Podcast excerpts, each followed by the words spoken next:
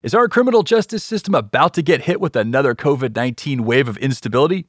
Judge Kevin Allen explains that, plus how we might get through it. I'm Lawrence Colletti, and this is Legal Talk Today.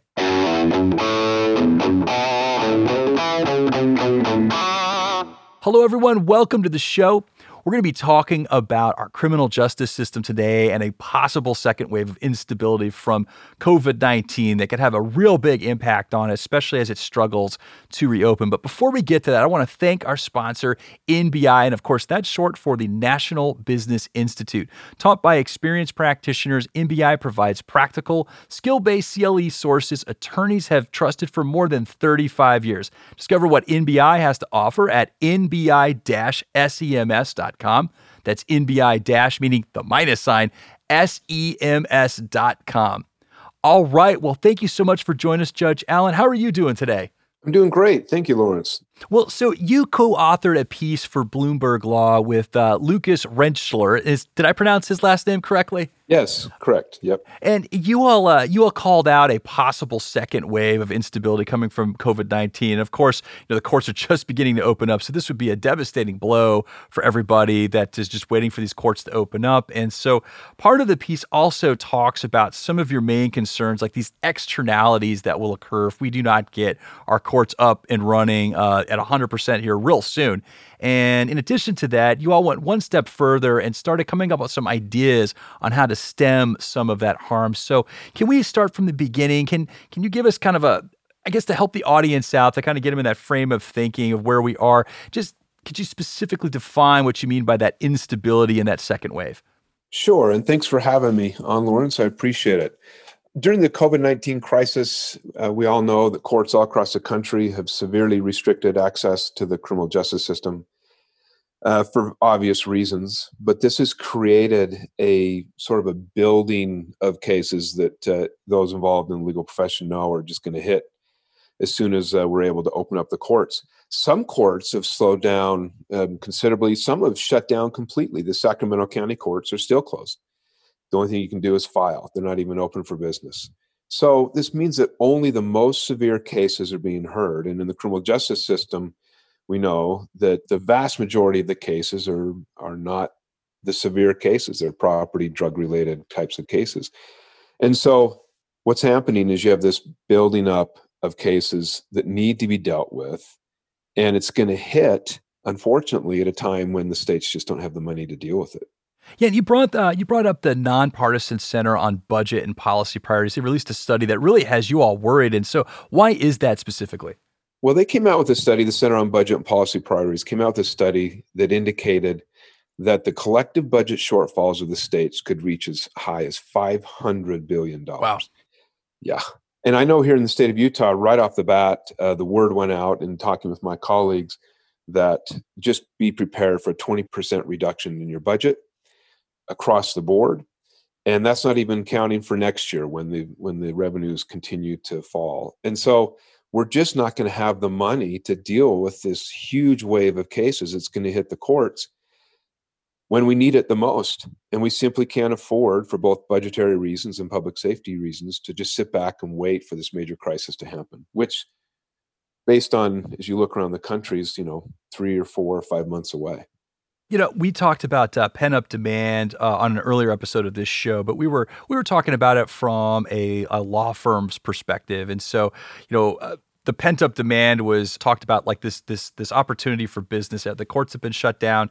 You still have these these cases that are pending, and these are these are people that need legal services and so the pent up demand and the reason this was brought up was that law firms that are able to take on this additional volume this glut that's about to come through the court system in a, in a relatively short period of time when it finally does open up you know the law firms that can handle that additional volume are the ones that are going to be successful and the ones that can't they're really going to lose out that's going to be lost demand to them and so Conversely, on the other side of that, the the courts are experiencing this pent up demand, but it's it's uh, it's creating some externalities. I wanted to talk about some of those those specific issues that you all are worried about, those externalities that come from a pent up court docket. Yeah, there's a couple of different concerns I have. One one is with the courts themselves. Their capacity to handle this many cases is just going to be overwhelmed. And for those that practice in criminal law, um, everybody knows that despite everyone's best efforts, it turns into sort of a criminal justice processing mill where they're just trying to get through these cases uh, as quick as possible. And naturally, the emphasis is just going to be with that many more cases, just moving the cases through the system as fast as possible, and instead not trying to implement an evidence based solution for each probationer. And what this does is it just just continues to perpetuate the already overwhelming problem we have of not really dealing with why these people are in front of the courts instead of just putting them through the mill, putting them in jails and prisons and hoping for the best. And I think all of us could agree that that process just hasn't worked. And so the second concern I have is that the resources to help those people within the criminal justice system just won't be there. It's easy to say, just lock them up, they deserve it. But this is rarely, rarely the best solution. It's, and it's one we just can't afford anymore. We already incarcerate more people than any other country in the world, including China and Russia. We also have one of the highest rates of crime in the world. So something just simply is not working. And the second reason that these folks who find themselves in the system more often than, than not is just perpetuating a lifestyle that they inherited from their childhood. So if we do nothing to break the cycle, then we are creating a self perpetuating mess that's only going to get to be worse as the budget crisis hits this flood of cases that are coming. When as part of your is your piece with uh, Bloomberg Law, you presented some of these evidence-based tools as solutions to these problems, and they, they sort of came down into three primary categories. There was decriminalization of certain crimes, uh, there was the use of specialty courts, and there was also using technology to do some monitoring through GPS. And so I want to start with the decriminalization of certain crimes. And so you refer to nonviolent offenses to look at for decriminalizations, but uh, specifically, which ones were you talking about? Well, I, I, I think there's evidence to show that uh, decriminalizing marijuana possession for personal use just should no longer be a criminal offense. And as a judge, I cannot tell you how frustrating it was for me to, on a packed court calendar, at the time I'm dealing with murders and rapes, I have to take 10 to 15 minutes to deal with a kid who's there on his third possession of, of marijuana for personal use. It was such a waste of resources and time. Uh, when you, especially when you take into account all the police action that goes into enforcing those things, I think the evidence is pretty clear that decriminalizing marijuana would save millions, billions of dollars, and we're really not going to be any worse off. And uh, I'm not advocating for marijuana use. I'm just saying that it is it is something that I think is becoming more clear and clear and clear. And then the other kinds of stuff that I think that we can take a look at is is declassifying some of the severity of these crimes. I remember sitting in a, uh, a, a sentencing commission, and we were talking about how we're going to classify domestic abuse.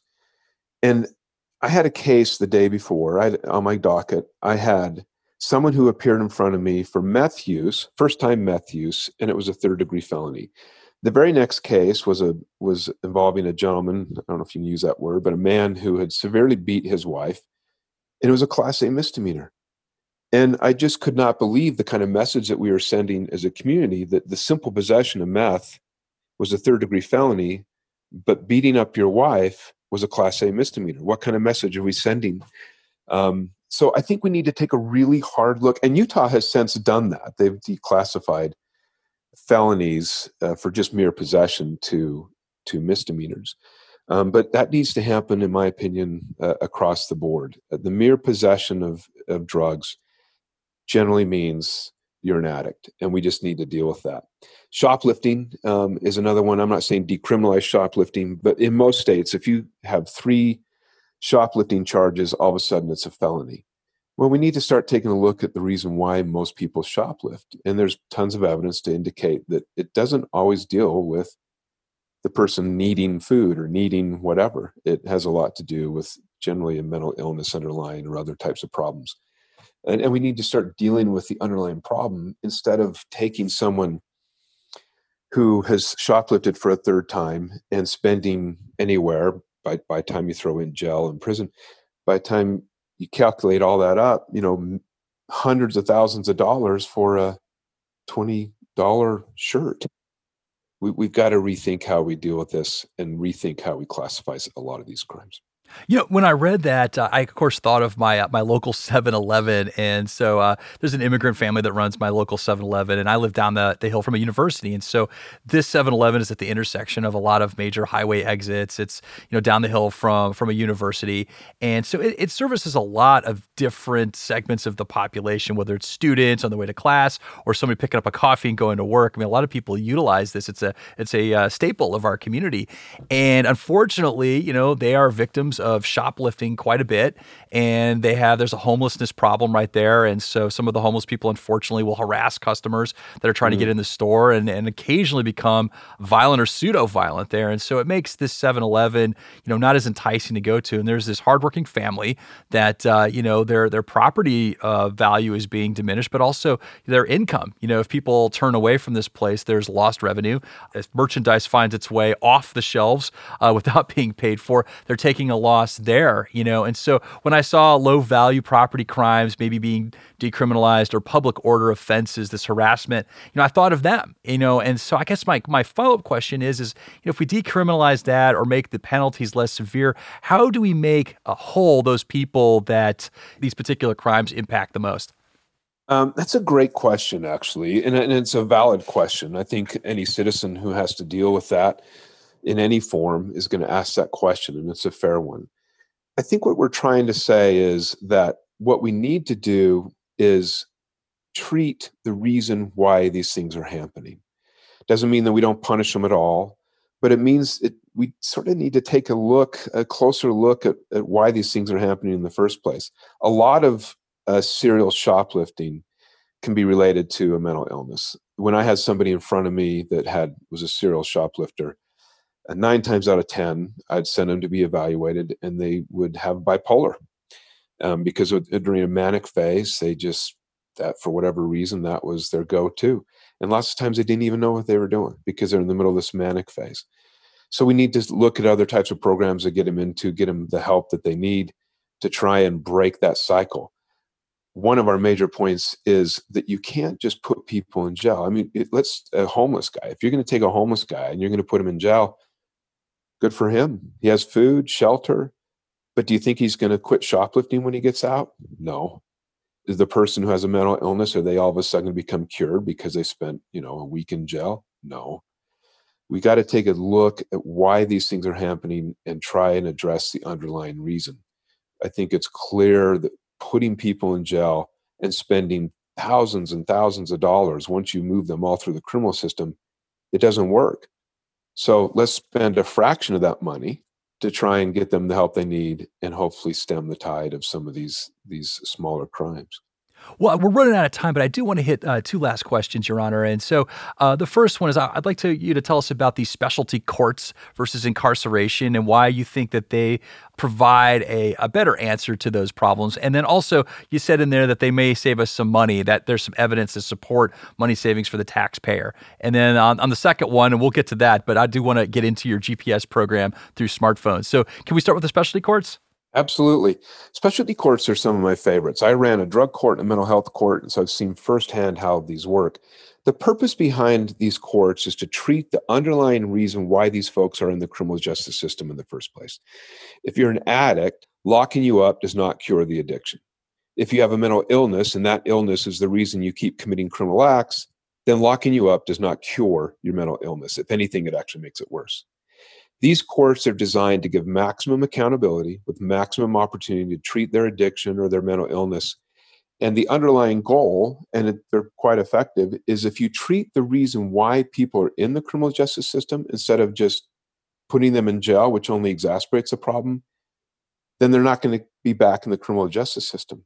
The mental health courts that I ran, we had people go on to get their PhDs and and get reunited with their families and and and get good jobs and and we even had a person uh, go to law school. I mean and these were people who had been in the criminal justice system forever because we never dealt with the main reason why they were there. Drug courts also very very effective and there's tons of evidence to show that they are and so, before we get into the GPS uh, program with the smartphones, you know, you, you, said drug addiction and mental health, but what are some of the other areas that these specialty courts would address a little bit, uh, I guess, more readily than just a regular court?